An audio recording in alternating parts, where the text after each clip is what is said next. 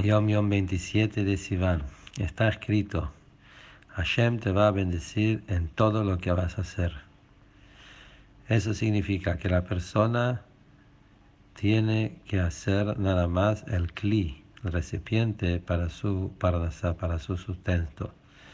Y tiene que hacer, intentar con toda su fuerza que ese recipiente sea puro, que no haya ninguna suciedad, ningún tipo de engaño, etc. Quiere decir que todo su negocio sea todo basado en las leyes de la Torah.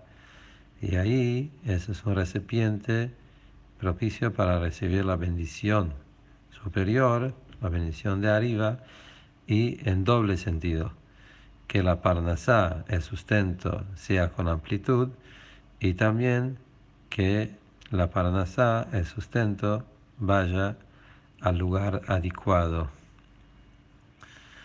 Bueno, esa Yom Yom está en Parashat Korach, donde ahí tenemos la bendición que Hashem le dio a Aaron a Cohen, y de ahí vienen todas las bendiciones que Aaron a Cohen le da al pueblo. Y ahí también está hablando la bendición que Hashem nos está dando en temas de Parnasá. Tiene que ver mucho con lo que se trata en la parasha, todo lo que uno tiene que dar de su sustento para el Cohen y la braja que uno recibe de Hashem.